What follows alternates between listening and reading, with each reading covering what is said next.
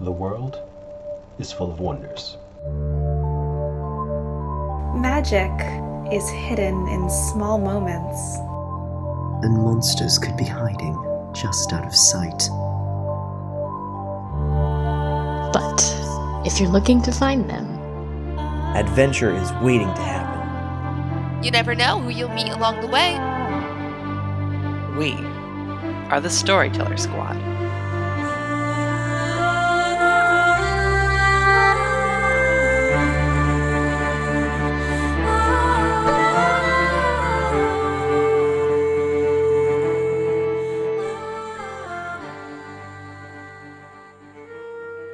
Hello, adventurers. Welcome back to the Storyteller Squad. Thanks for joining us for more Monster of the Week. Before we begin some dream training off the books, let's check in with our heroes.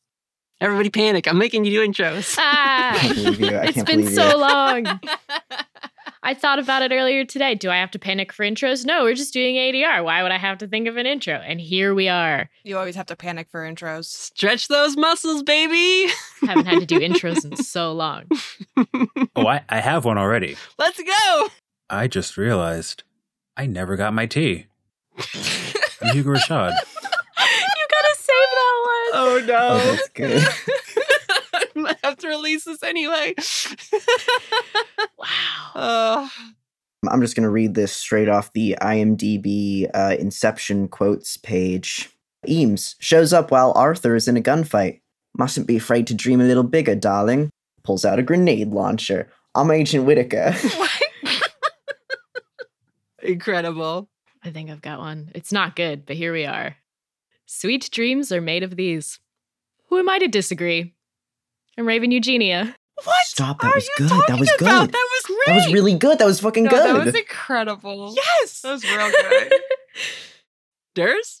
No, Aidan, stop, stop. It, it's just going to be one dick on his forehead. Just one. It'll be funny. Stop. oh no. On fire. Get him. Oh my god. Mhm. These are good. What the fuck? We're back, baby. Give us the name.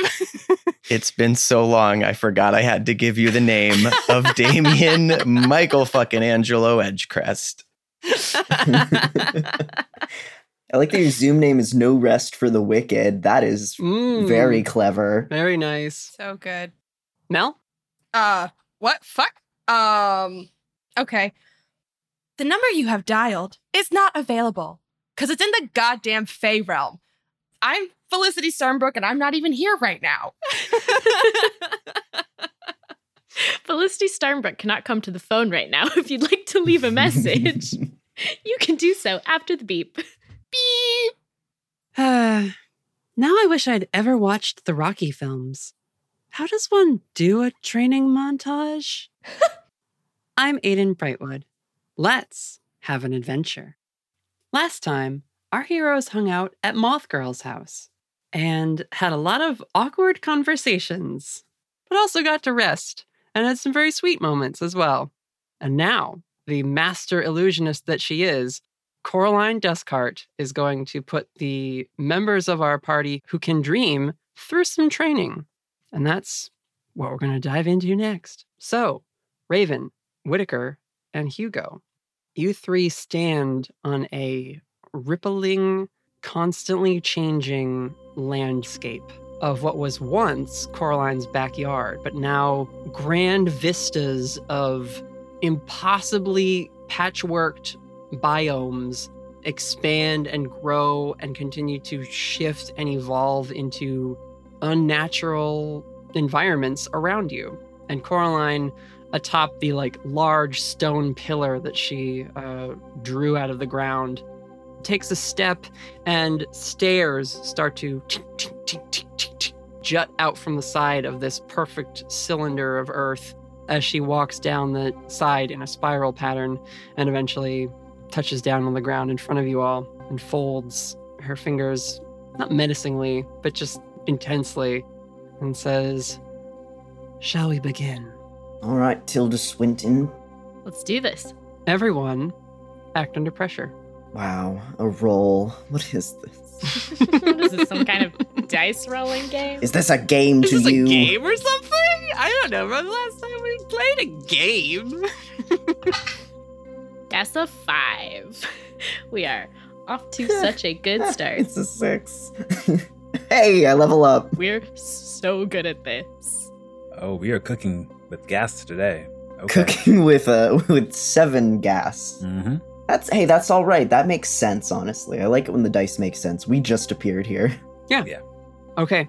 Raven and Whitaker, your clothes are gone. Oh no. Fucking Christ. Hugo, you're in a different outfit than the one you got dressed in this morning. Just instantly. Unbothered. This is kind of comfy. Could you not? Could you ask? Coraline smirks and says, I didn't do anything.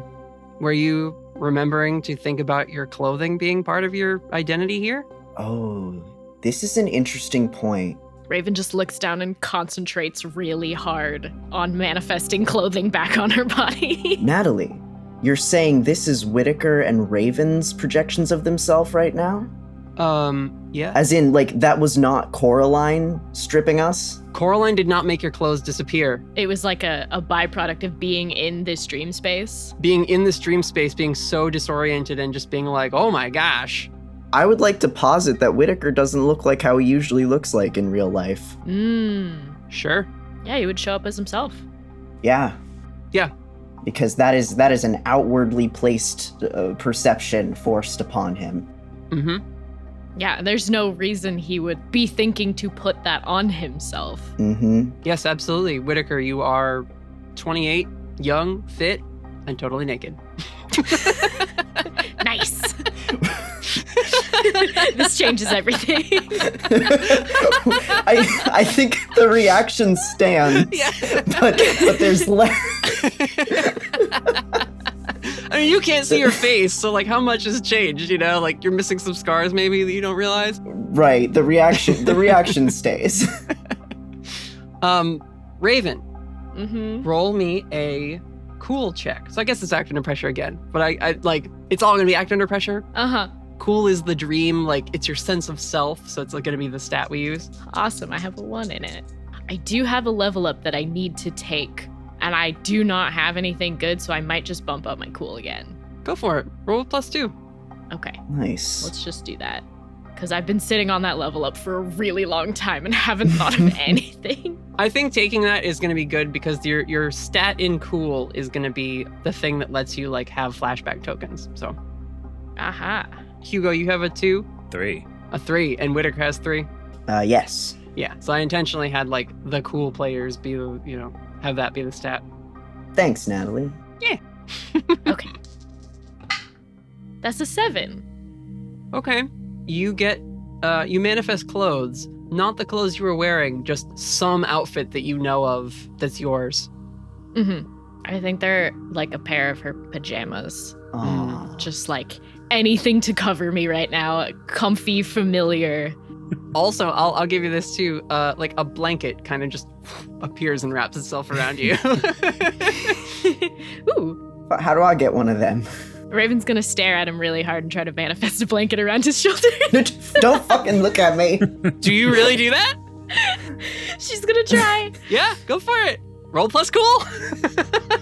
She's gonna try and picture like the same exact blanket that she has, and she's gonna try and have it be the same. Raven, please stop staring at me. I swear to God. That's a six. Okay. I think she's caught off guard by seeing your young face. Yeah. Oh. I think she looks over you and is like, oh my god. Like, as she's trying to picture that for you, is like taken by surprise of like, oh, that's Whitaker. But whoa. Raven, your thought when you look over and you're like, oh my god, he's so young. Oh my God, who is this guy? Yeah. Uh, Whitaker, you're five. Shit. Yep. oh no. It's it's that kind of party. I made it worse. Mhm. She's just looking down at baby Whitaker now, like, I'm so sorry. I'm I'm It- so sorry. And then she looks away, like, I'm I'm so sorry. It almost looks like baby Felicity. Coraline is on the ground cackling. She's just like, Oh my god, you're so bad at this.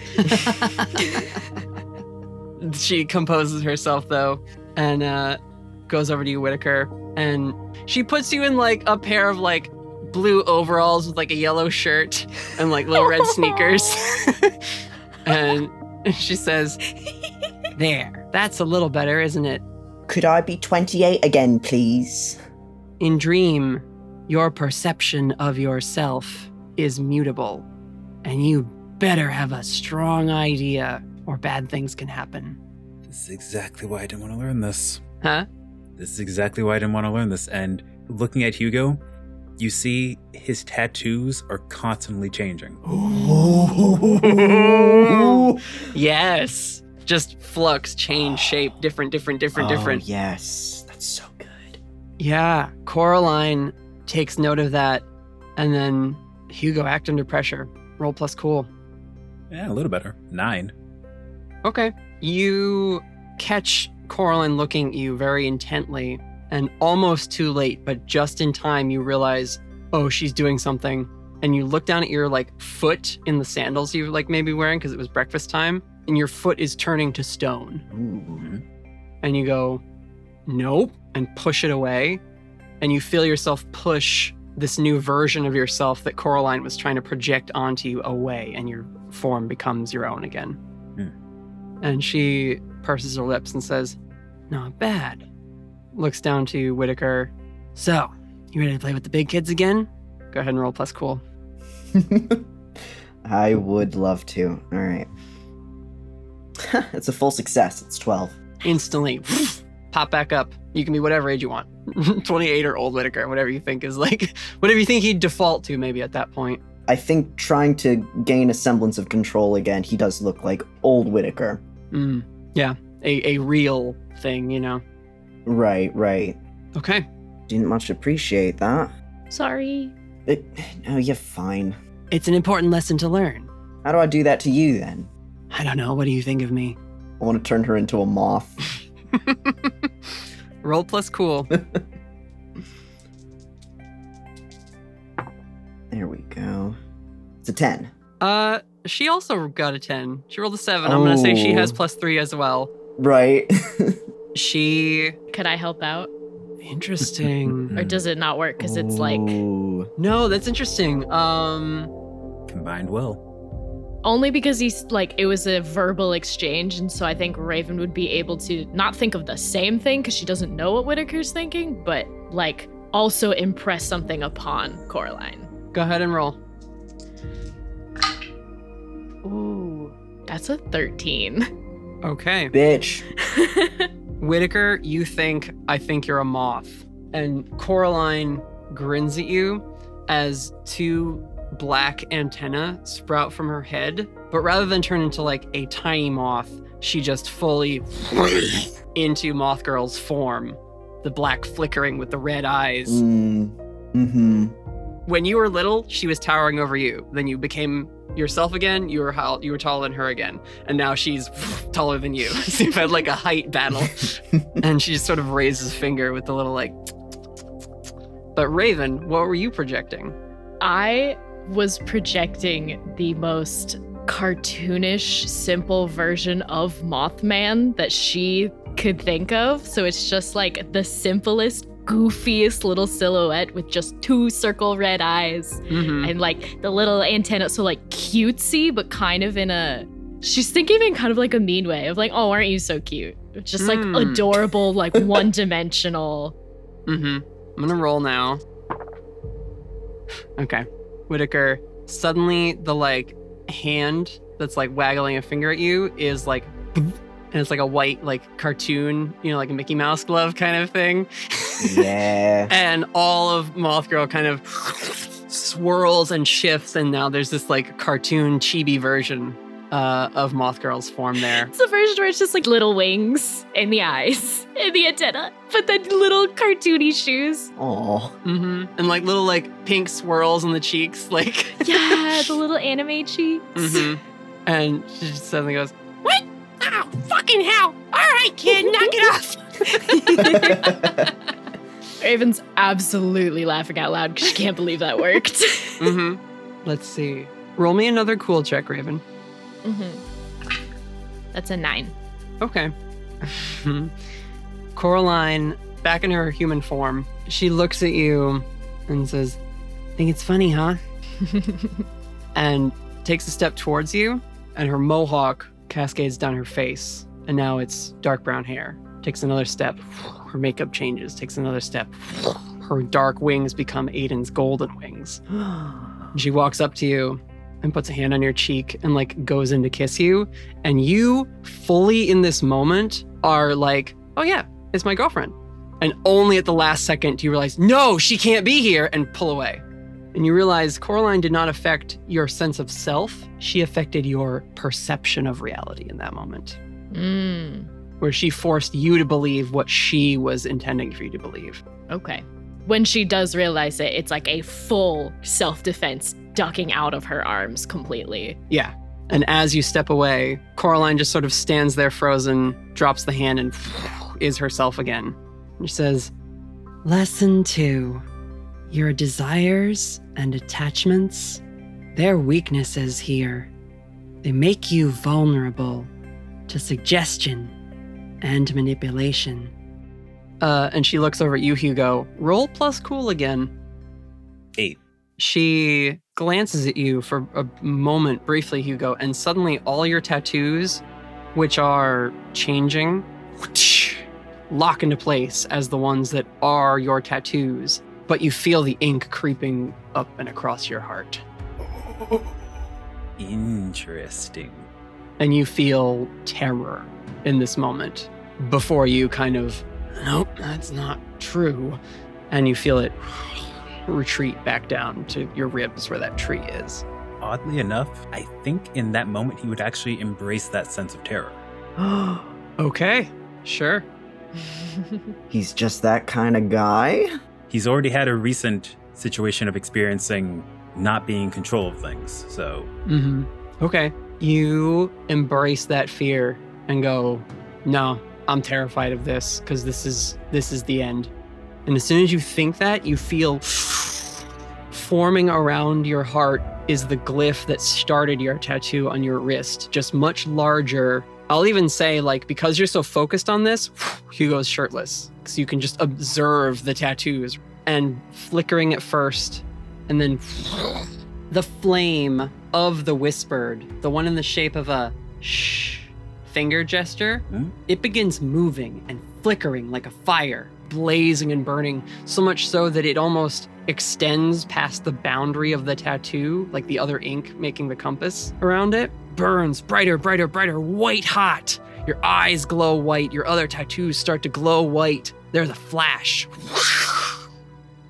The flame is now gone, and a little wisping smoke tattoo trails there with little embers at the bottom flicker, flicker, flicker. And Hugo, you feel yourself dying. What do you do? he's going to take a moment, reassess his surroundings, put his hand where that flickering flame is. Mm-hmm. It's going to seem as if he's like pulling it out of his body, and he's going to slam his hand on the ground, proclaiming, Not in my dojo. And he's going to change the setting of where they are to be Kojima's dojo. Yes. Okay. Oh, fuck, that's good. yes. No roll. That's cool as fuck. That's so good. you pull your hand away from your chest and slam your hand down and a dojo forms around everyone. The grass flips over and is tatami mats. It flips over and is flipping like, you know, modern mats. Trees spiral and become target dummies and the like striking rods with the many different arms uh, extended off them. And when you pull your hand away from the mat that you have slapped, the symbol of the whispered that was on your chest is there on the ground emblazoned in a scorch mark. The flame now just flickering on the two dimensional surface of the ground. And Corey looks around, nearly wide eyed, you know, and goes, Okay, you got potential. What happens next? What do you guys do? Raven's very excited because she knows this place. Yes, you do. Yeah, she recognized it instantly. Mm-hmm. I think she was doing a little cheer as it appeared around them of like, yes! You tell me, Raven, do your clothes instantly become the training gi? I think they do, yeah. It's it's her like whatever belt color she's at when she left Autumn Falls. Like she's in her most recent uniform. And she kind of just like tightens the belt around her waist when she realizes it. Yeah, flip a coin. I can go grab a coin. Yeah, go ahead. This is fun. this is fun. I'm so happy we're back.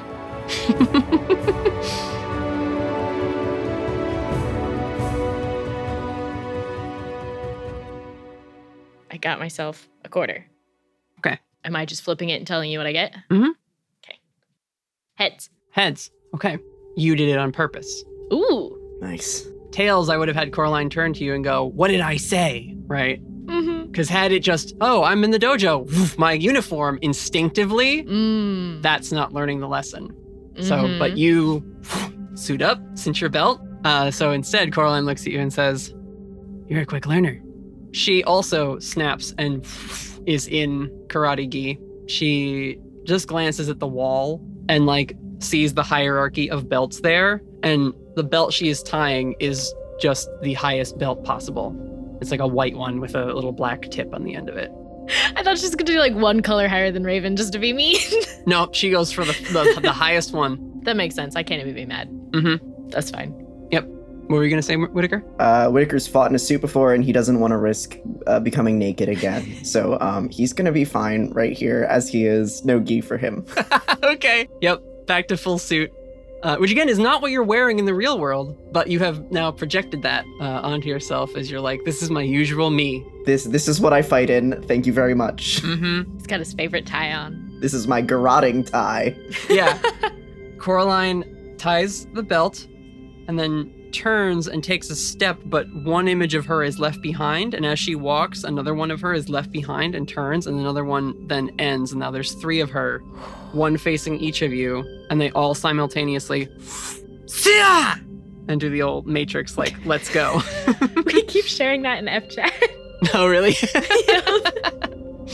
This is all well and good, Miss Duskheart. How is any of this gonna trap a monster? Patience, grasshopper. And she comes at you. Yeah, all right. Roll kick some ass, everybody. all right. Hell yeah. Raven takes the same position and is like, all right, this is what we're doing. Hell yeah. Which kind of kick some ass are we talking here? Uh, not magical. Okay. Unless you intend to throw a fireball at her face. In the dojo you just created. It's a dream dojo. It can take it. Whitaker's not having a good time. That's another failure for Wit. Okay. Uh, it's a five. Five. I also got a five. Oh no. Did everyone fail? Hugo? While tempting, I'ma stick with the nine. Okay. God, Hugo's the only one who gets it. We'll go down the line. Whitaker, you do have no way of knowing what Coraline's capabilities are, but when you wait for her to throw a punch, it grazes you and you go, I've got her. Come in as you normally would to counterattack, and she is instantly like got you in an arm lock and and flips you and throws you on the ground. Is it that like that dream motion of like I am moving way slower than I need to be right now? No. Interesting. You, as you and catch your breath, are suddenly aware that you are fighting someone with vastly more hand to hand combat experience than you. All right, all right. Her form and the way she threw you was not only extremely effective, but was done so with like the patience and grace of a teacher who is so good that they can do that to their student without hurting them. Oh, I was, that was my next question. Does pain exist in the dream world? I mean, it does, but like, again, you're not like hurting. You're just like, oh, my teacher flipped me just now. Sure. Raven, same thing. When she comes at you and you go to do something, it's like Mori Kojima is flips you and pins you to the ground, right? Knocks the wind out of you a little bit, but you're fine. Uh, Hugo, you see almost a ghost image of Coraline rush forward off her like ready stance, and this ghost image of her is what engages you and you maybe get a couple strikes in back and forth a bit, but eventually she sweeps your leg and you poof, flat in your face. But it's all that ghost image. Coraline, once that began, kind of just stood there with her hands or her arms folded and was like intently watching. And when you are done sweeping, she walks into that ghost image and they poof, become one again. I'll let you roll sharp now to determine what just happened. Okay. I have no idea. What'd you get? A four. I have Oof. no idea. Okay. At first, I thought it was an enemy stand, and then it turns out it's something else entirely. Y'all, these are some shit rolls tonight. I'm glad this ain't a real episode. save, get 'em all out your now. good rolls for the real dream heist. yeah. Let's see. How do I want her to explain this then? We'll move on. She claps and the dojo explodes away. Not violently, but it's like every piece of the dojo was on a wire attached many miles away and they were all suddenly just ripped away. And all that's left is like the tatami mats and the other mats of the dojo, which sort of shake and sink into the ground and the grass of like the lawn pokes up underneath it and you are now suddenly all on grass again. And she says not bad mr rashad as the other two versions of her sort of into her. Um, and she offers you a hand to help you up and then says lesson three and technically four you can reshape your environment as easily as you can reshape yourself or another person Everything in Dream can be changed if you will it so. Even things about yourself. If you think you can fly in a dream, you fly. How is that any different than believing yourself to be a master of martial arts? Hmm. Now, let's move on to the advanced lessons. And she gestures, and a door shimmers into existence. And she opens it. She says, Follow me, and steps in. Raven follows. Okay, you step in. Whitaker, Hugo. Mm, th- mm. Secondary location. You don't have to. Again, this is all practice. So, Hugo, do you want to spar with me for a bit? I'd rather face you than her. Are you sure about that? No, I'm not, but I, I don't want to fight her. Why don't you just do both then? And he's gonna Hugo, try to. roll plus cool.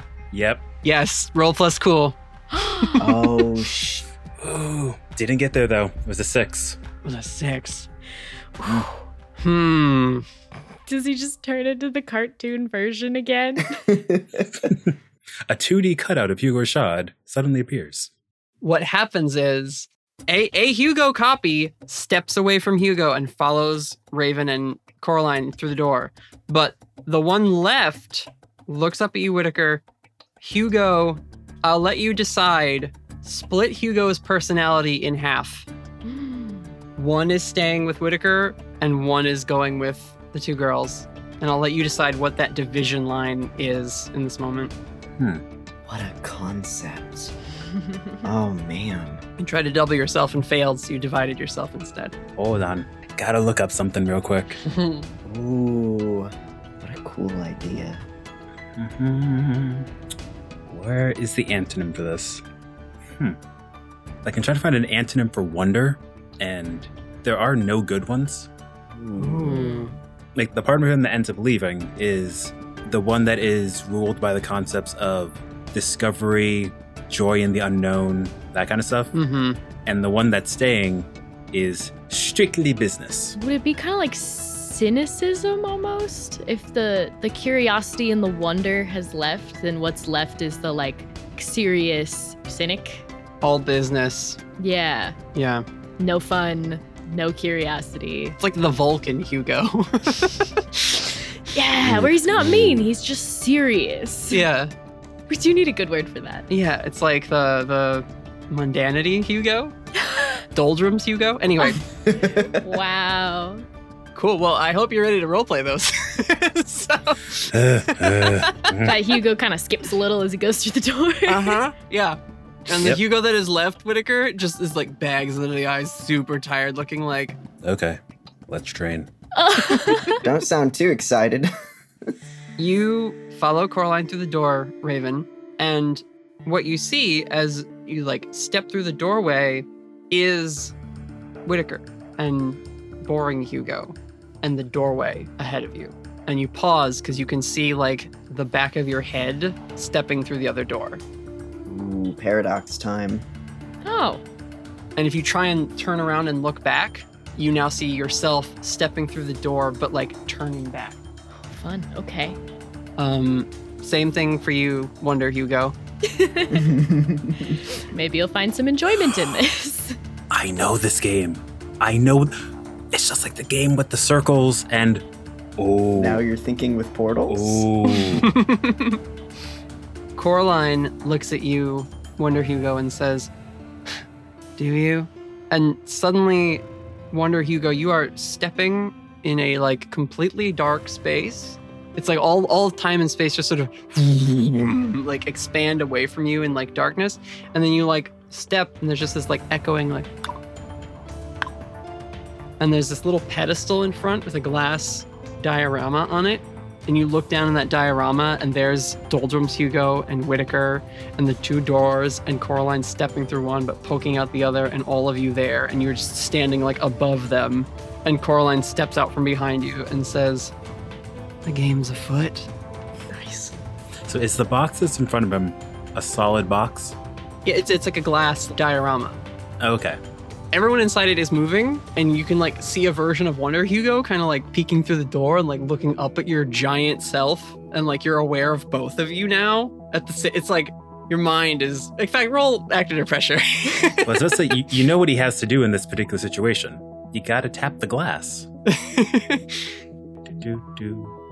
Tiny Hugo meets Huge Go. And it's a nine. a nine. Mhm. Doldrums Hugo, would you like to help out? Oh. Hmm. Yeah, yeah, let's see what happens.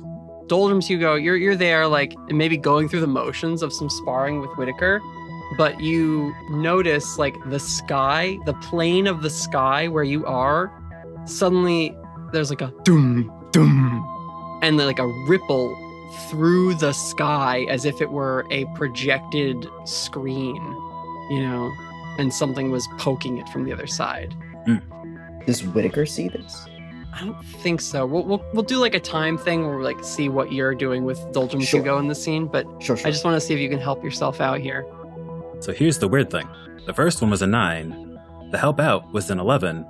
Because of a helping hand, that nine becomes an 11. So, Doldrums Hugo, you are, or I should say, serious Hugo, analytical Hugo, factual Hugo. You realize you're like, Huh.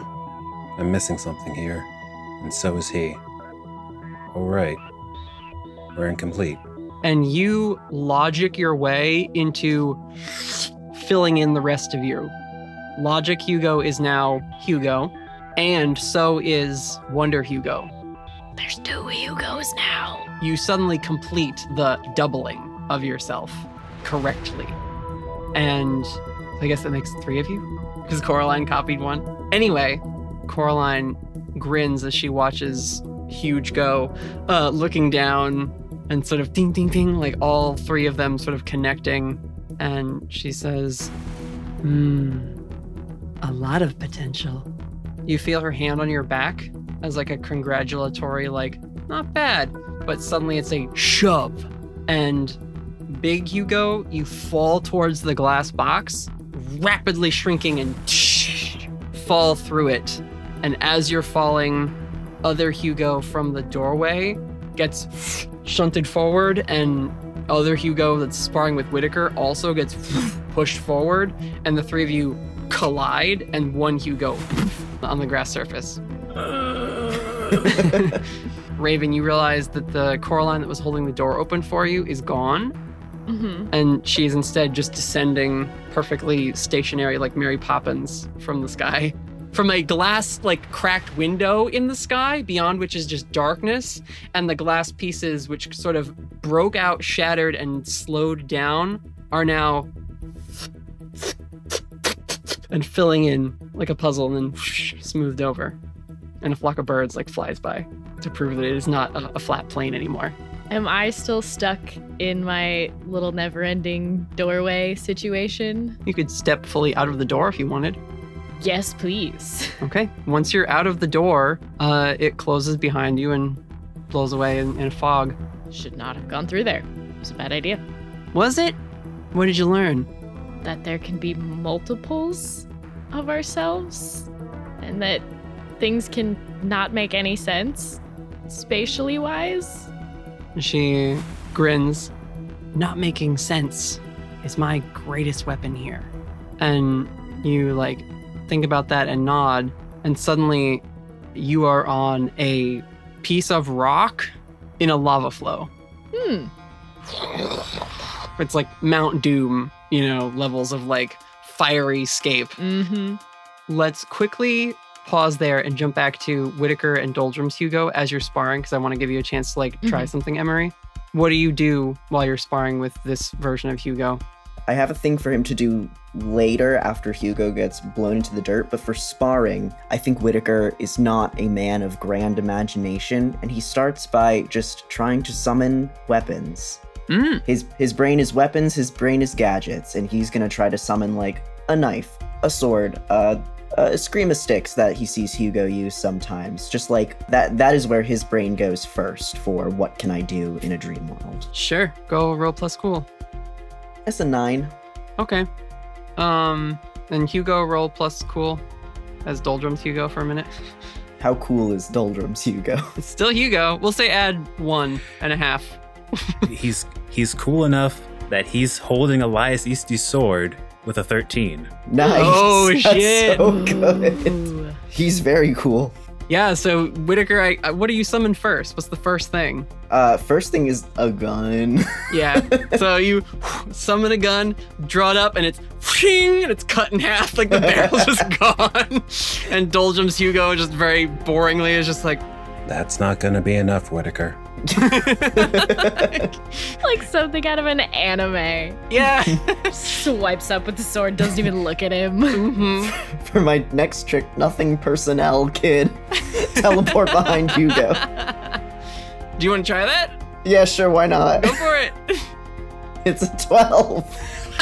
yes. Great. Oh, and, and I, I think especially whenever Whitaker starts getting a handle on things, he does accidentally revert back to young 28 year old Whitaker. What's the weapon this time? The weapon is, um, Think about this for a second. yeah. It's Dream. What's the weapon you pull out to fight Hugo, who is wielding Elias Eastie's sword? Uh, I don't know. Uh, Let me posit. Also, Elias Eastie's sword. oh, sure. Uh, Mm. yeah, if it's, yeah, sure. Why not? There's no re right. There's no reason there can only be one of them. You know what I mean? Uh, yeah. With a 12, like I'll, I'll help you along with this like logic game of like you could both have that. You could have two. Hugo could have 400. It doesn't matter. you know? Cut Hugo's version of the sword with your sword. Yeah, cut it in half. Like break his sword. His sword is wooden. I have the sword, but but mine's bigger. the exact same sword, but just a little bit bigger. yeah, sure. Whitaker, you know, is not completely out of the loop. Whitaker knows anime and maybe like had a thought of like, oh, Hugo, this boring version of him is very anime right now. Uh, so that being on your mind, you do move in a way that Whitaker does not know how to do, Mm. but appears behind Hugo having cut the other sword in half in a very anime fashion, like back to back now with both swords drawn, you know? Mm-hmm. and I will I will tell you the thing that Hugo observed earlier Coraline doing. You don't have to know how to do the things you do here. You can just believe that you know how to do them and do them. Hmm. Coraline is not a master of taekwondo, karate, and all their forms martial arts, but she can go, I am, and be that thing and beat you all. And in the same way, you can go, God, I'm fighting anime Hugo. I would need to be anime Whitaker to beat him, and suddenly you are. And it's like, you know, like young Whitaker, but like JoJo face for a second. the glasses are like the pure white, like Yeah, they're like, shining. yeah. Perfect. He has a 12 minute monologue in his own head before anything happens that only he experiences. Yeah, perfect. But uh, we'll say as you like finish that spar and you know Hugo gets pulled together and blah blah blah and Coraline's like, yeah, unpredictability, chaos. Whitaker, you are suddenly on a raft in the middle of a storm. Water as far as you can see, dark clouds above, just on a raft, clinging to the mast. Six foot waves at least crashing over the deck of this little ramshackle raft. And Hugo, as you sit up, you are in a boxing ring, and you hear and an announcer and the roar of the crowd shoots up around you. And you look across and not adjusting boxing gloves or like a mouth guard or anything, but just with a power tool grinder. On their knuckles is a gargoyle just at the other end of the ring. Oh like that's so metal. Tonight at the D, Mason Wright versus Hugo Rashad. Yes! and you know, there's like booth babes that are like gorgons and other like you know whatever mythical creatures, and like you can see the blue glow and the shimmer of like the aquarium set of the VIP stage at the deep.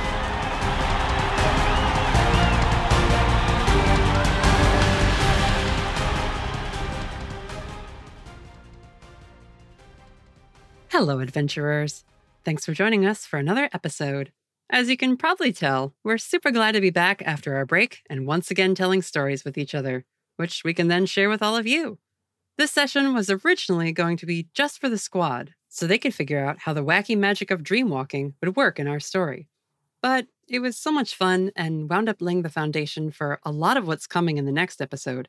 So we decided to release this slightly more loosey goosey session as part of the canon. Our promo swap this week is with Dice Collectors.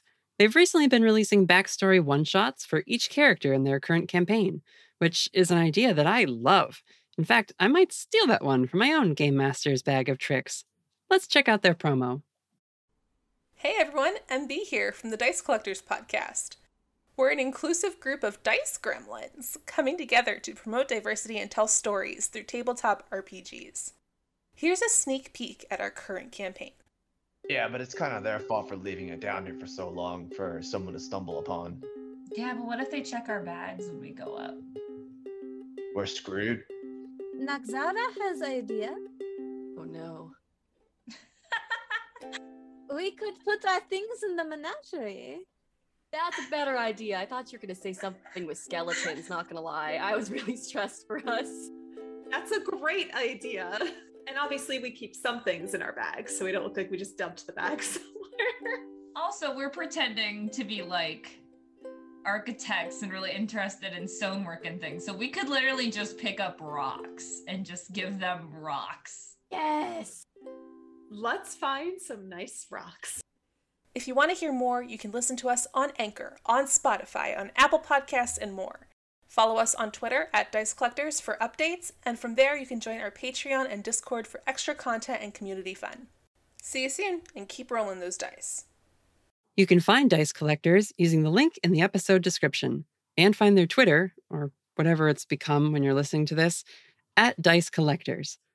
Probably best just use the link. Who knows what social media is going to look like and for how long these days? That being said, your support continues to help us a great deal. Rating our show in the app you listen on is the easiest way you can contribute to our success. If you follow any of our social accounts and like or comment, all that engagement is great for us too. But the most important is word of mouth. You've heard plenty of podcasters talk about it, but it simply can't be beat when it comes to drawing new listeners in to try out a new show. So keep talking about us with your friends and family. Really geek out about it and annoy the heck out of the people in your life. And maybe they'll start listening too, if only to finally understand what you're talking about when you try to explain the complex dynamic between Moth Girl and a lesbian angel for the fifth time. Hey there, adventurers. It's Mel. I'm popping into this midroll to remind you, or maybe inform you for the very first time, about our listener survey. It's short, it's easy, and your response would really help the squad figure out where we're going to direct our efforts as the show moves forward. This is your chance to tell us you'd rather have a Storyteller Squad graphic tee versus a coffee mug, or that you really liked the Expanded Universe series, or what your favorite part has been in the Autumn Falls campaign. The survey link is in the episode description. Any and all feedback is highly welcome, so long as it's constructive. The survey will be up until episode 61, so speak your mind while there's still time. We hope to hear from you soon. Bye! Thanks, Mel. All right, just a few last reminders to get through. Let's try to hit them quickly. The Fate of the Thorn, our collaborative special series with the Writers' Room, just finished posting. If you've been waiting for story content from us and haven't checked that out, what are you waiting for, you silly billies? Go find it. You can binge the whole thing now. We're super proud of our first significant foray into a different system and world. And I guarantee, if you like what we've done with our Hunters from Autumn Falls, you'll love the Crew of the Thorn. You can find the first episode in its entirety on our feed, and you can find the Writer's Room wherever you get your podcasts. Join us for some legendary adventures on the high seas.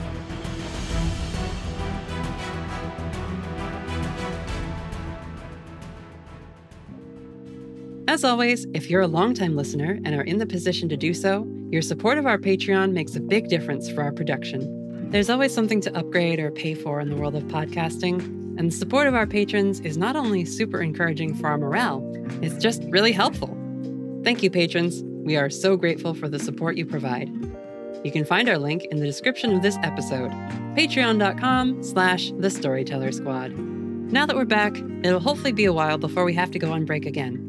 Our recap episodes have been recorded for seasons one and two. Our expanded universe series with four new guest shows is on the way, and I've finally been able to do some serious prep and writing as a GM for season three.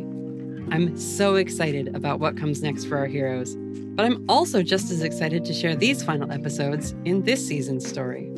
They're full of some of my favorite moments so far, so stay tuned, and I hope you enjoy this last stretch of our road trip ride. We'll see you soon, adventurers.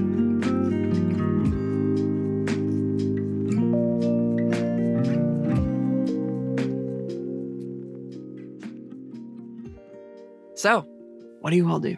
We can go in order. We can go whoever wants to do their scene first. I have this weird thing for something for him to fail specifically. Sure. I don't think we touched upon other elements of distraction. Mm-hmm. So can I roll something to only happen if he fails it? Sure. Okay. Let's see if this actually works. Ba-doot-de-doot. Nope, didn't fail it. Oh well. Dang it. Ah, curses. I mean, I could you could elect to fail if you really want to fail something. If you think that'd be a fun beat for Hugo. This is just practice. Sure, let's elect to fail. Okay. How do you fail, or what are you failing at? To be more specific. He's failing to keep his focus properly to the extent of he keeps looking around the audience and seeing flashes of that person that he doesn't recall. Oh, fuck, that's good. Mm-hmm. And he's having difficulty focusing on the task at hand versus that. I like this. Yeah, you you are not only have you failed to keep your focus, you have failed in this moment to remember that this is a dream. Hugo is at the deep fighting Mason Wright, and there's too much going on for you to take a moment and go, How did I get here? Even more so than when you were in the Flatwoods Nightmare, you are fully convinced, like, nope, this is where I'm at, and uh, yeah, I better win this fight or I'm dead. This gargoyle is gonna fucking break my face. like, and like, we don't have to roll the combat of it, you know. It's like Mason Wright gets up, nothing personal, you know, and like you throw a shield spell up. It's very much like um, Wong versus Abomination from the Shang-Chi movie. Of course, of course. Ooh, ooh, can, can I add one more thing? Sure. He's in the battle armor. Oh, snap! Yeah, the whispered battle armor? Yeah. Because- Oh, he remembers what it looks like after never ever wearing it. I don't remember off the top of my head at all. I'd have to look at the picture again. Yeah, it's just like the Mordo outfit, basically. Yeah, pretty much. So, uh, you're fighting Mason Wright, but every once in a while, when he like knocks you to the ground and the round is over, and it's like ding ding. Round three to Mason Wright. However, boxing works. Yeah, however boxing works, I don't care. Um, you you do you get those like flashes of that person, their face staticked out. Glance around, glance around, glance around, and in one moment, you glance expecting to like see them again because you kind of get in this rhythm of like, as soon as I look at the crowd, I'm gonna see whoever that is. And you go to look, and instead of the person with the like wavy dark red hair, you see someone in a white and pale blue almost military jacket like a, like a fancy doublet kind of regal attire fitted with like a white and silver corset underneath and their face also staticked out with like spiked very styled whitish silver hair that kind of swoops in one direction to points. Also just like looking at you and suddenly your whole body goes cold and you get clocked and hit the mat.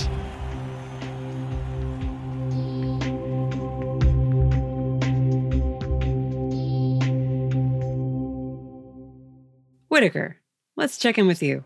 Uh, Whitaker is on a was it a lifeboat or a raft or, or he's in the middle of the ocean, stranded. Middle of the ocean, a very weak, shabbily thrown together vessel.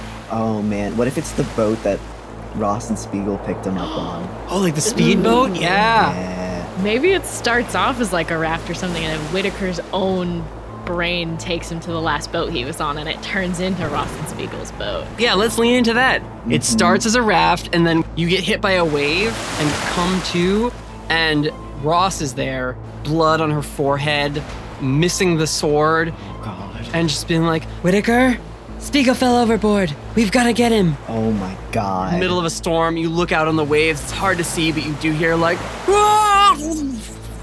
bowled over by a wave. Oh. I mean, his first instinct is jump into the water, right? Like, if we're thinking, you know, he doesn't, he hasn't quite re- remembered that it's a dream again. Well, you haven't rolled that yet. Mm. I mean, I'll, if you want to elect to fail, you can. Yeah, he's gonna elect to fail, I think. Okay. Can I fail it first and then do a thing? Sure. He definitely jumps in and doesn't realize it's, yeah. Yeah, cool. So you're in the water, just swimming towards Spiegel. It seems like as you are swimming, you just start to drift further and further apart. And Ross on the boat, you can hear her like struggling to get the engine running again. Just stalling out, turning over, not actually starting up. So he's he's swimming out, and I think um, I think what happens is there's like just this massive wave that absolutely knocks him under. So he's like spiraling into the ocean. He doesn't know which way is up, and it's just freezing fucking cold. Froth, bubbles, cold. Yeah. And like he opens his eyes, and it's just nothing but like blue, black emptiness beneath him and above him. Mm-hmm. And um, I think for a moment he is reminded of like um, some like National Geographic deep sea movie that his dad played for him at one point because his dad's a big National Geographic kind of guy. And it scared Whitaker so thoroughly that his first instinct is to turn the TV off. So in that moment, Whitaker turns off the TV. And that is what he's going to attempt to do. I like this a lot. So it's it's the moment of I have to wake up, but not quite there yet. But what you do is you say, "Oh, I hate this show. Turn it off." Or change the channel, maybe. Or change the channel. Oh, I love change the channel. You're so fucking brilliant, Emery. Yeah. You go change the channel, and you feel yourself press click, and you are in a I don't know how else to describe it other than like a sitcom set. like a living room? like a living room with a kitchen oh, attached and like no dividing Yep, wall, right? Perfect. yep. No ceiling, just lights. Yeah. Really flat lighting on everything. Flat lighting, and, and you're just like sitting there in like a sweater. and, then then it's like, and Prithvi walks to the door. Oh, for fuck's sake. And it's like, you are not going to believe what happened to me today. And, and you hear the audience. And Prithvi does the little like waiting for the audience to finish as they all cheer for their entrance. Yep, exactly. so we'll come back to you. God, that's amazing. Thank you for that.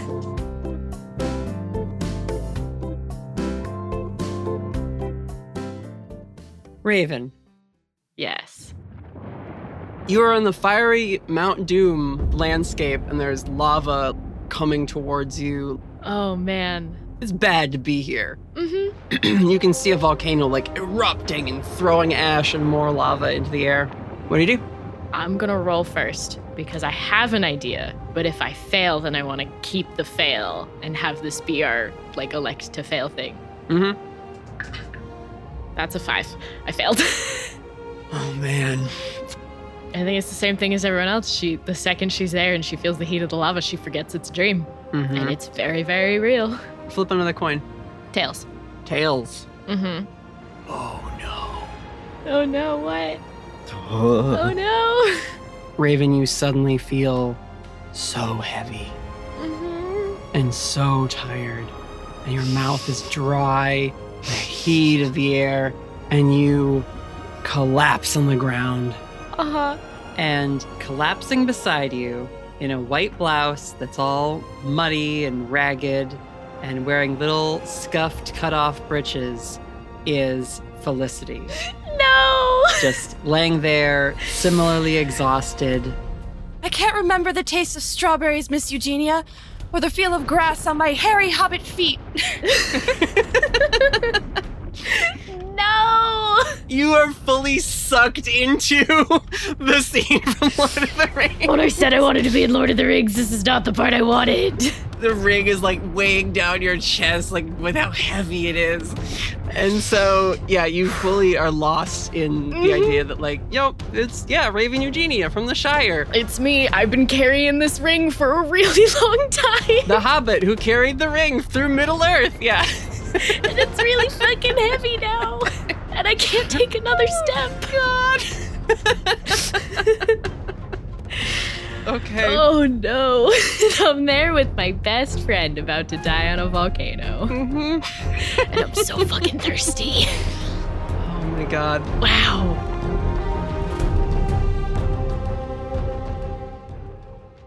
Anyway, Hugo, we'll come back to you. You come to, you're being like shaken awake by one of the um, you know, ring assistant people, splashing some cold water on your face. They're, you know, like giving you mouth guard, trying to psych you up, like, come on, kid, you got this. You, you can do this.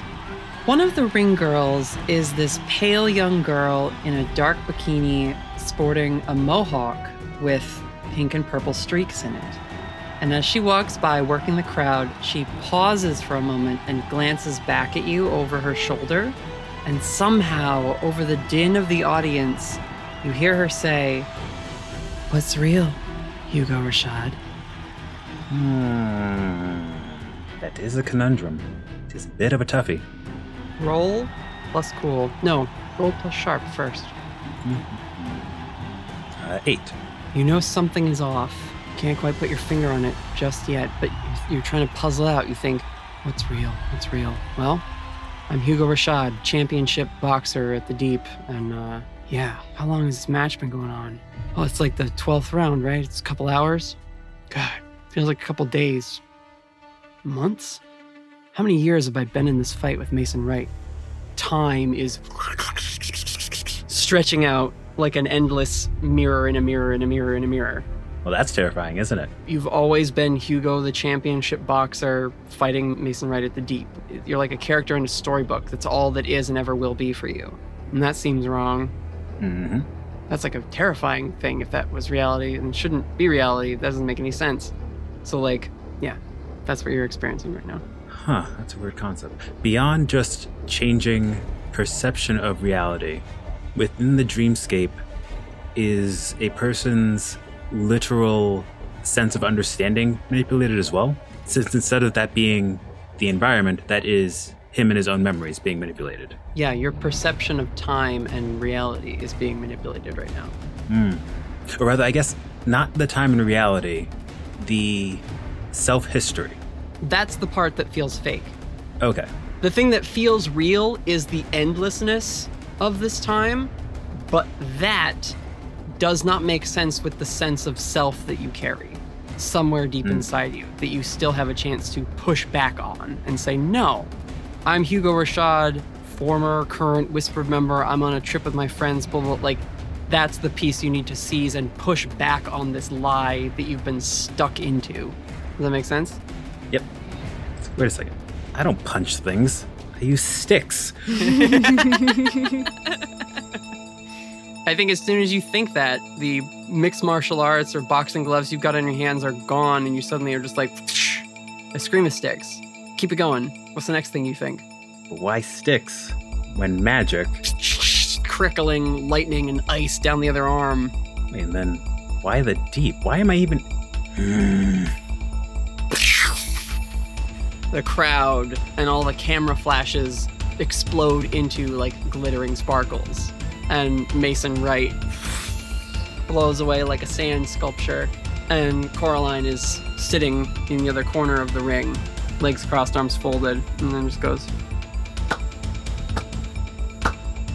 Well done, Mr. Rashad. Not bad for your first day. Mm, right. First day. Oh, wait a second. Time doesn't exist. Don't skip ahead. That's in the next lesson. But it's true. In Dream, We have all the time we need. So, you ready to continue? He's gonna pull a lantern out of his pocket. Yeah, let's continue. And Hugo and Coraline walk as you hold a lantern out in front of you into Dream.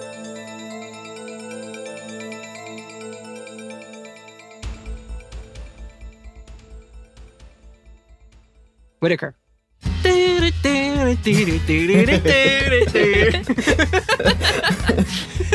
I respect the vibe. So, um, oh my god, what does this look like? Prithvi comes through, like, wh- what was the line? you won't believe what just happened. Prithvi does the line, and then it like cuts to the opening sequence of you like watering the flowers and Prithvi like burning something in the oven, all this stuff, and it's like dee dee dee dee dee dee dee, and they were roommates. roommates is filmed in front of a live studio audience. I fully envision Prithvi walking through the door with a briefcase, suit, and newspaper, and Whitaker popping up from behind the oven with a pie in his hand and a little pink apron. Wearing a cute little apron. It's episode 15 of And They Were Roommates, starring Alonzo Whitaker and Prithvi Vaughn. oh, that's so good. And it's like a Dick Van Dyke show where like that's your characters' names too. yeah. Oh man, I guess what really got something like, oh, don't tell me, darling, that Gimmer messed up one of those fancy electronic inventions of yours again. Any more, and he won't be invited to the housewarming party. I didn't want to invite that goblin out for tennis last week. You think I'm gonna invite him to the holiday party? Well, he's on the list. Ugh, the list. jabber, jabber, jabber. Cute couple banter. And then like Whitaker, you're you're like putting the prop burned turkey back in the oven or whatever. And you see behind one of the cameras, because you can't see the camera crew, right, filming the, the episode. And um, this like camera person from behind like looks around the corner Mm-hmm. and they have the mohawk and the dark makeup. Mm-hmm. And they say, Take it again. More real this time. And like Whitaker just stops for a minute, like, what? But this is, re-" and like every, and then the, Mhm. everything starts to like. He looks into like the audience that's supposed to be doing the laugh track, and it's just one person. It's the radio ghost. Oh, fuck off! with with like the radio in his chest, and anytime they need to laugh, he just presses a button. and It's laugh track. oh man. Oh, that's good. Should I roll to see if I realize this is real? Yeah, go ahead and roll. Uh, it's an eight. An eight. Okay. Something's off. Something's off. Actor Whitaker, I think, is going to go to get a drink of water and attempt to leave the set. Mmm. Okay. That is, yeah. If he realize, if he's starting to realize something is off, he is going to attempt to leave. Sure. As you step away from the set, you go over to like the uh, what's it called in movies? Craft services, right? That's always what they call the, the caterers. Yeah. All the food on this table is prop food. There's like a pitcher of water, but the water is like a resin, so it won't tip over and spill, you know? And like all the bagels are just like hard plastic, like doo doo doo. Yeah. Prith, is this some kind of prank? and you see them walking off the lit set and out into the like darkened backstage area, but they're still lit like they're on the set. Mmm. It's just this glowing Ooh. figure walk. Yeah. Mm-hmm. You go, are you ready to run the scene again? Yeah, sure. Okay, good, because I've got to tell my agent, blah blah blah. And they like spin around and what's the thing you realize in this moment? Uh, Prithvi's their own agent, obviously. Wait, Prithvi's an agent. Hold on. Yep. And as like Prithvi steps away, the lighting on them disappears, and they are suddenly in an agent suit. And then they are in like the t-shirt that you saw them in last time you saw them in house arrest. And you see them walk into their apartment Ooh. and like sit down on the bed and close the door. Oh my god. And Whitaker's just watching through like the mirror cutout. and you are in your suit again, no sweater, no lighting or anything. Yeah. and Coraline is like walking up. The camera equipment is like being pulled away invisibly on dollies behind her. And she like takes off the baseball cap she was wearing and like tosses it into the air. It doesn't land and just comes up beside you and says, And you said you had no imagination. Pretty good, Mr. Whitaker. And Whitaker changes the channel. Okay. More as like a finality, like like, all right, yeah, I'm I'm done with this. I like the idea of Whitaker holding up the clicker and Coraline just giving you like a one more again. Yeah, that's good. And it's just like and we get the like TV turning off kind of a thing of like next episode or whatever. Yeah, I love that. Love that.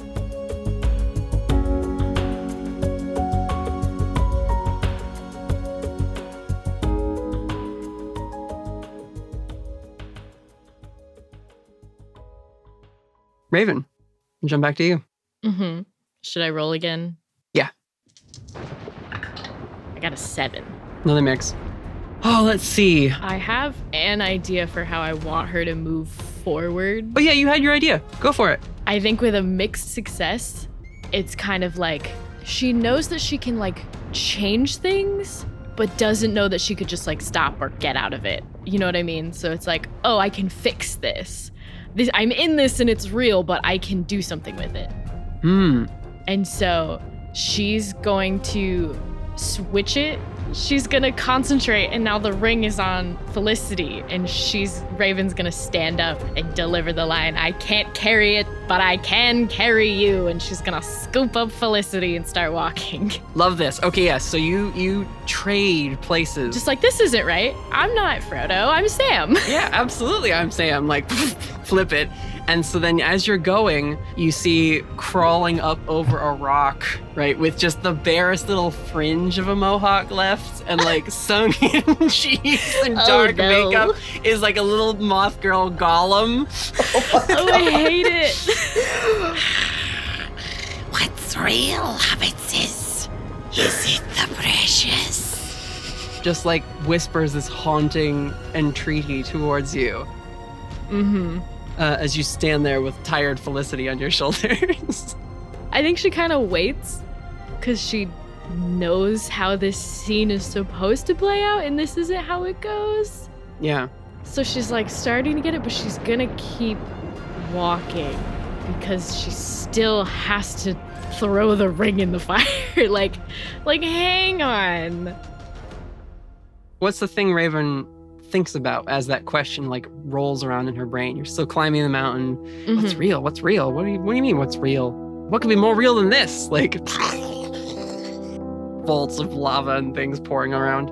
Ooh, I think as she's like hearing the volcano going off and like feeling all of these things, she's kind of going like, "Well, no, I've never felt the heat of a volcano like this. Like I've never experienced this before. I've never been this exhausted and thirsty and just like emotionally damaged. well, maybe, but not like this. Like and it's kind of this like zooming out of like i've only seen this i've only felt like i've experienced this this is a movie that i have watched and is like backing herself out of the scene Mm-hmm. being like i'm not this character i've only seen this character before and like pushing back from it and removing herself from it i don't have to get the ring to mount doom somebody else does and i get to watch them do it while i sit on my couch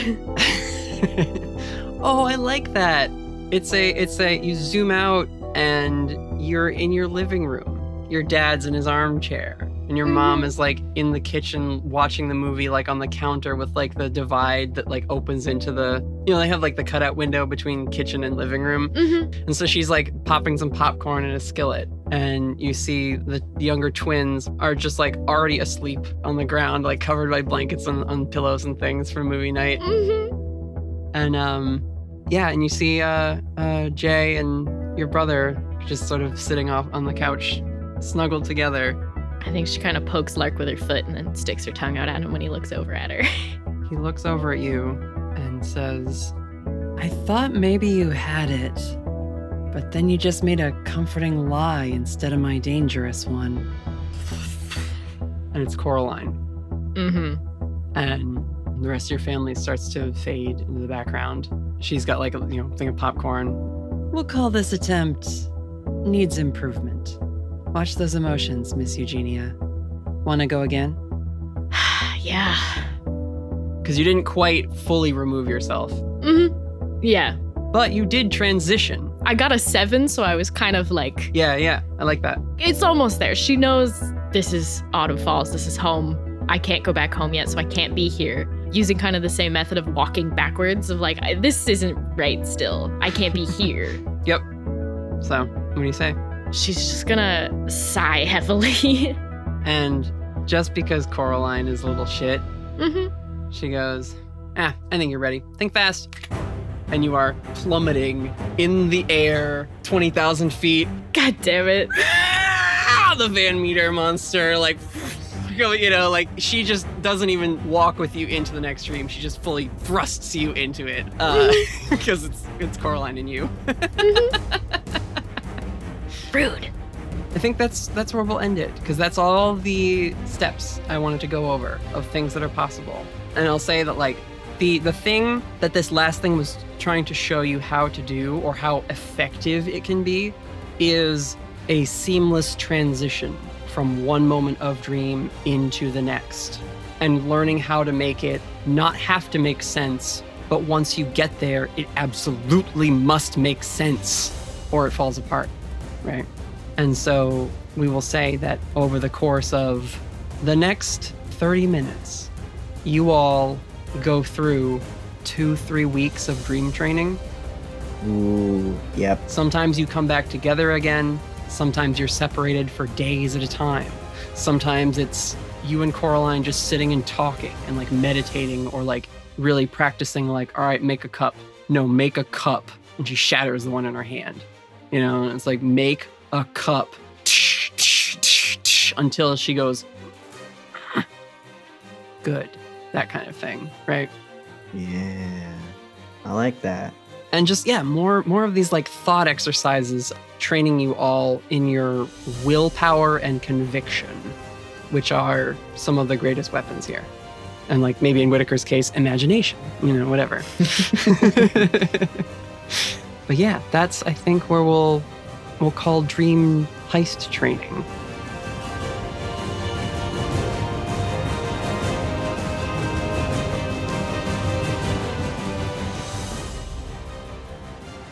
Do you mind just summarizing the other lessons really quick? Because I'm taking notes.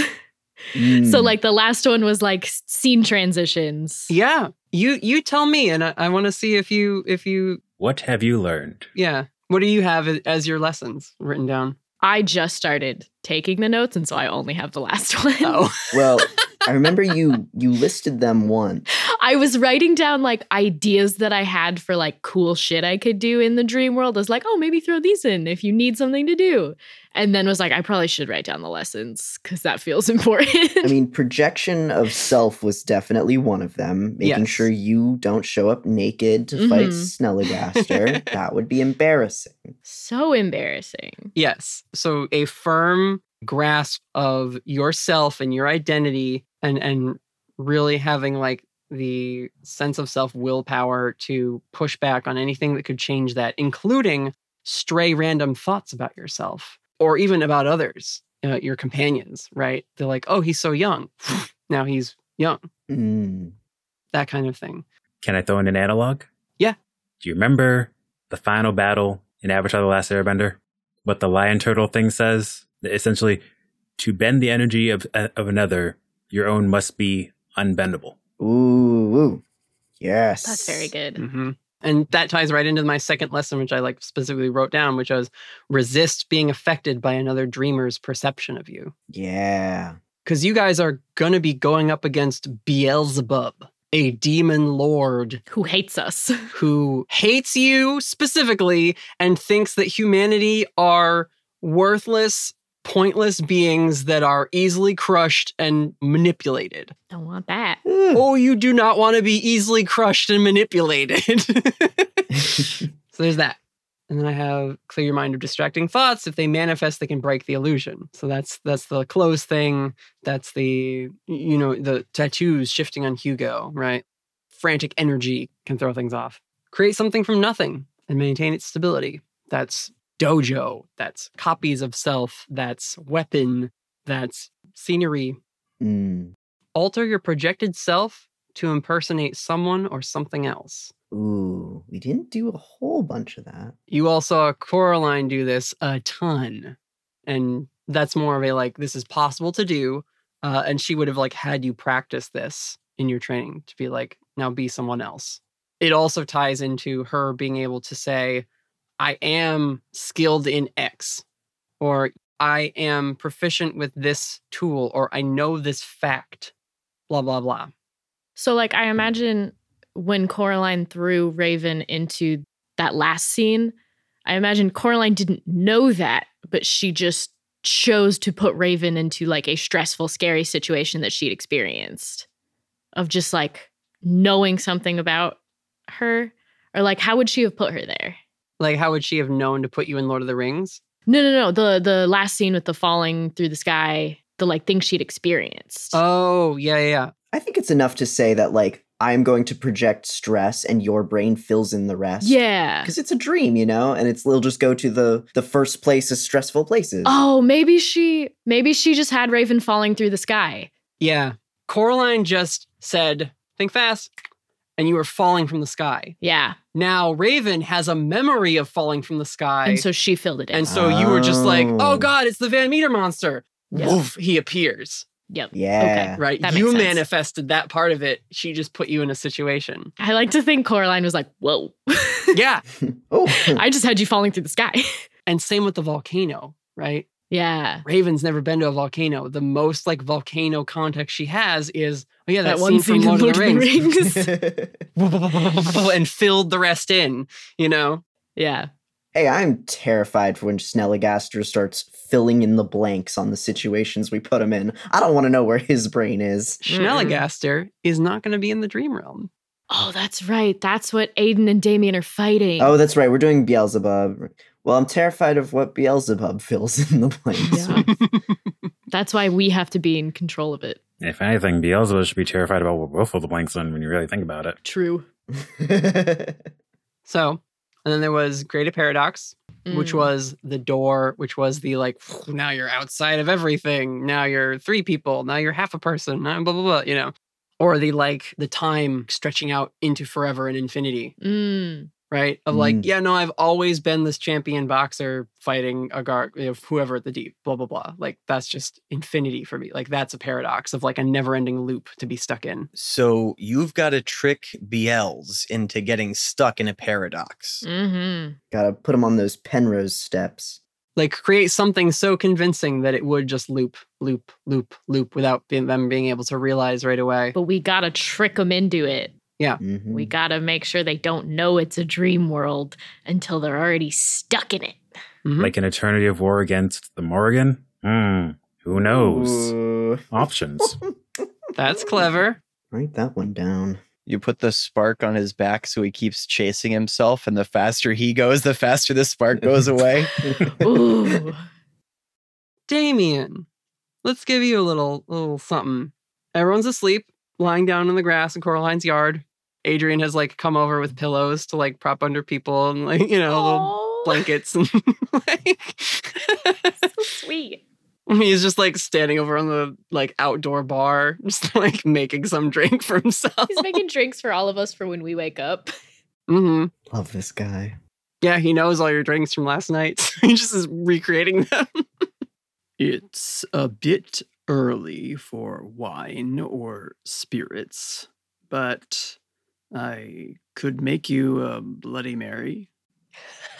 He's offering Damien. Yeah. Yeah, sure. Sounds good. That's a pre training drink, right? It's like pre workout. Well, you can load a lot of protein into your bloody, but I think that's a little ostentatious. Sticking a chicken wing or a sausage in your cocktail. I prefer a simple celery stick, but I can see what we have available. Might be able to whip up a hard boiled egg quickly if you give me just a moment. Yeah, better put two. It's uh, looking like it's going to be one of those days. Of course. I'll be right back with that. Goes into the house to get some ingredients from the fridge. Aidan sighs as she's starting to stretch and warm up. I don't think adding an egg makes a Bloody Mary any more of an acceptable breakfast, but you do you. She's changed into some of what you assume is probably Coraline's line of designer fitness gear. And once Lucas comes back with your drink, she meets you over at the bar and she says, When you're done with that, we should get to work. Yeah, absolutely. Uh, and instead of drinking the drink, he sort of like dumps it on his hands like athletics chalks and smashes his hands together to absorb it all. Oh. oh. Incredible. We see it dissolving and being acidified in your slime form. she takes you to a section of the property, the woods that have been like perfectly manicured and stuff, and just finds a spot that's like has some some yellow caution tape pulled across it and a lot of the trees are like marked with like x's for like they've got a blight we got to get rid of them or whatever so it's like part of the property that's not been upkept as much and she says okay um it's just gonna be us so we got to work on our synergy a bit Yeah, we should uh we should work on some some combo moves. Here, uh hold hold this sword. Have you are you familiar with an atlatl yes Excellent. is this another joke about how long i've been around And as he hands you the sword, he raises the sword above Aidan's head so she's holding it up straight in the air.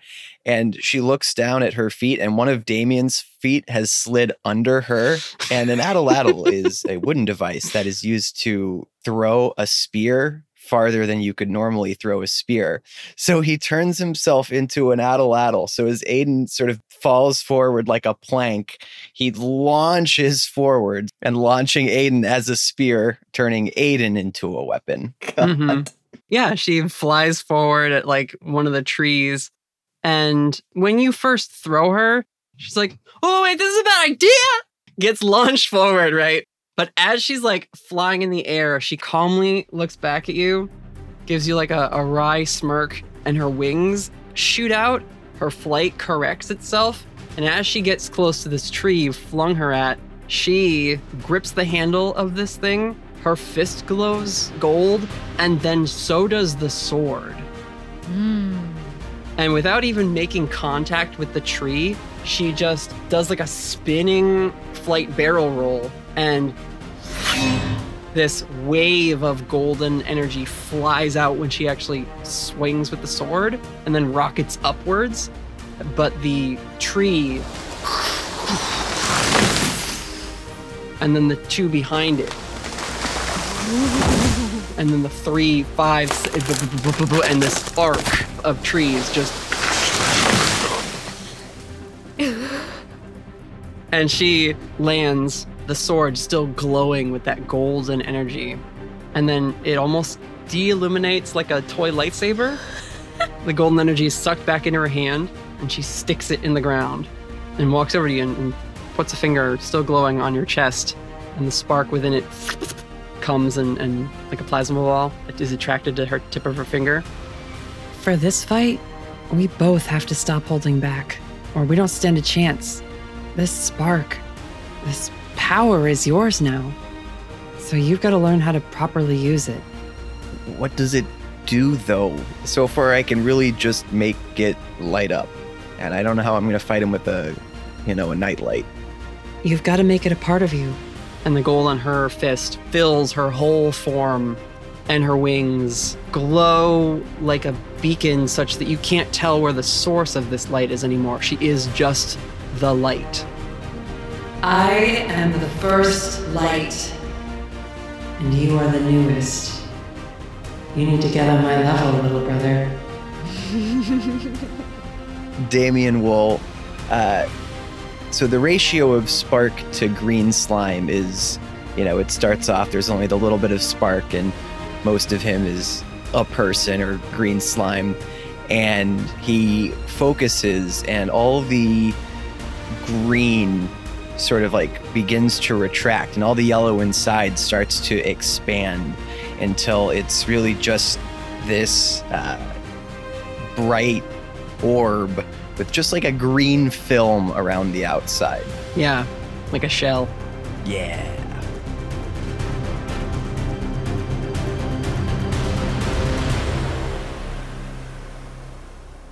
And we will cut there. So you, unless you have something quick you want to do, but I don't want to like steal and use up ideas we could have in flashbacks. Oh, this has this has barely scratched the surface of things, so this is good. Cool. Felicity. Huh? What? Hello? wait, wait, what do you mean, me? What do you, what, what? what do you want? Green flash. You step out into the haven, which has that shimmering aurora borealis sort of border around it. Ooh. and you know it, it seems like if the location the like paved cul-de-sac where you'd stepped out of the barrier at the end of her driveway had never been developed and it was just forest here that's where you are now Okay.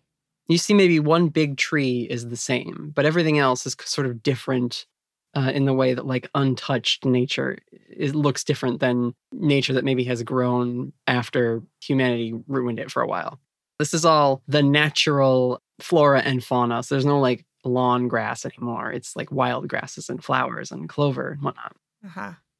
you watch as Mira picks up a leaf and holds it in the air, twirls it between your fingertips, and then lets it go.